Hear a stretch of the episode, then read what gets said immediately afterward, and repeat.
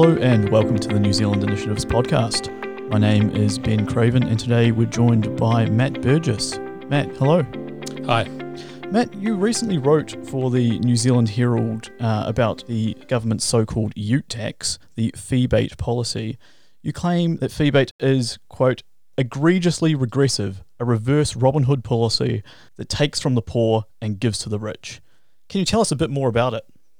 Yeah, so the feebate scheme uh, was announced by the government earlier this year. Um, the the subsidy part of it has already come in, began in July of this year. Uh, the other side of it, the tax part of it, uh, will get underway in April next year. So there's two parts here. If you're buying a new or used low emissions vehicle, you're going to be eligible to receive a check from the government for up to $8,625, depending on that vehicle's emissions. Uh, from April next year, cars that are being imported uh, that are above a certain emissions threshold will pay a tax that goes up to $5,175 for a new vehicle, up to $2,875 for used imports. And again, this is all tied to emissions. So the idea here is to discourage the import of higher emitting vehicles and encourage uh, the import of low emissions vehicles. The problem is you've got two quite distinct groups here. Uh, one group who's going to be receiving checks, the other group who's going to be paying for them. And you can imagine uh, the kinds of people that are in each of those groups. How many low income households are going to be in the group uh, that's purchasing, say, a new Tesla Model 3 that receives a check for $8,600? And how many low income households are going to be in the other group that's paying for that check?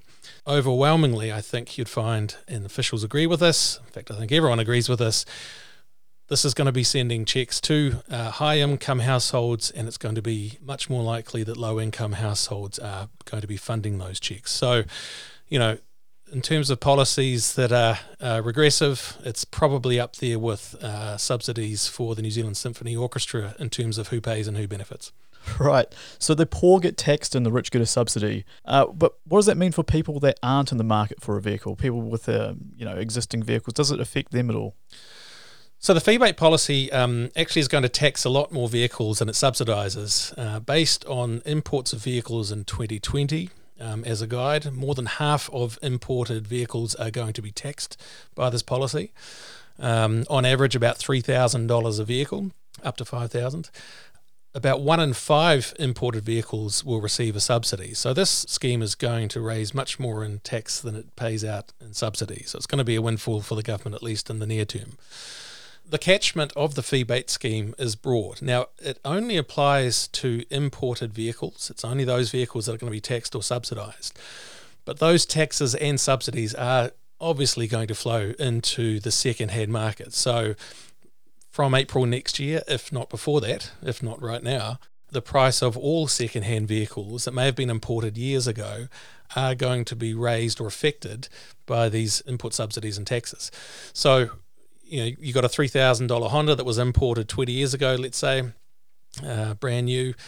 The price of that could go up by more than thousand dollars because all imports, the, the, cost of all imports are being tilted by this policy. And uh, if you're driving an older vehicle, it's much more likely to be putting out emissions. It's part of the group that would be subject to um, a tax if it was imported today. So that's going to raise the price of those kinds of vehicles. So you don't have to be importing uh, a new or used car to be affected by this tax. Everybody's going to be hit by it.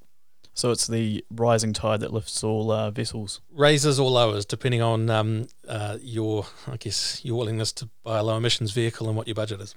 Right. So we know this is a big tax and transfer from the poor to the rich. Uh, but in your column, you say it's even worse because it won't reduce emissions. Why is that? Well, this is the argument that um, since 2020, the emissions trading scheme has is a cap on overall emissions, and transport is in the cap. And what that means, if the cap decides overall emissions, then policies which do their work under that cap can't raise or lower overall emissions at all. The cap and the cap alone decides what total emissions are. All those $8,000 checks to the buyers of brand new Tesla Model 3s is going to get you is a change in where a given amount of emissions is reduced. It'll just reduce emissions slightly more from transport, but it will effect- effectively postpone or raise emissions somewhere else in the economy for no overall change in emissions. So, you know, these checks to buyers of brand new electric vehicles and hybrids are not just regressive, they will do literally nothing to improve outcomes for the environment, at least from a climate change perspective. Frankly, I don't think there's any justification for regressive policies like this. I don't think there's any justification for anybody, low income households, to be funding checks that go to high income buyers of brand new electric vehicles that wouldn't be justified even if there was emissions benefits from this policy. But this policy can't even claim that. It will have exactly zero impact on uh, New Zealand's total emissions. That's absolutely incredible. I mean, it makes you wonder why on earth the government has introduced this policy. What should they have done instead if they were actually keen to reduce emissions? Well, the government already has the mechanism it needs to get to our emissions targets fully and completely, and actually with high confidence. It's the emissions trading scheme. So I think the government needs to raise awareness of the emissions trading scheme. It needs to be testing what effect a $65 um, ETS price is having. That price has doubled in only 14 months. It's a very substantial increase. If you're a business that has to burn coal or natural gas for energy, that $65 ETS has a substantial effect. The government needs to be investigating what effect it's having. It needs to be talking about it publicly. It needs to be able to point to the ETS and a $65 carbon price to say, actually, here's the effects it's having. It is working. It does have us on track to our targets. And by doing that, the government will find it less demand to do these awful policies like feebate that are regressive and have no benefit. I think governments are going to have to do those sorts of things at some level. But the more the government can talk about the benefits that are being delivered by the ETS right now, the less demand governments are going to see for these other policies that actually don't help at all. Fascinating stuff there. Here's hoping the government does start to listen. Matt Burgess, thanks so much for joining us. Thank you.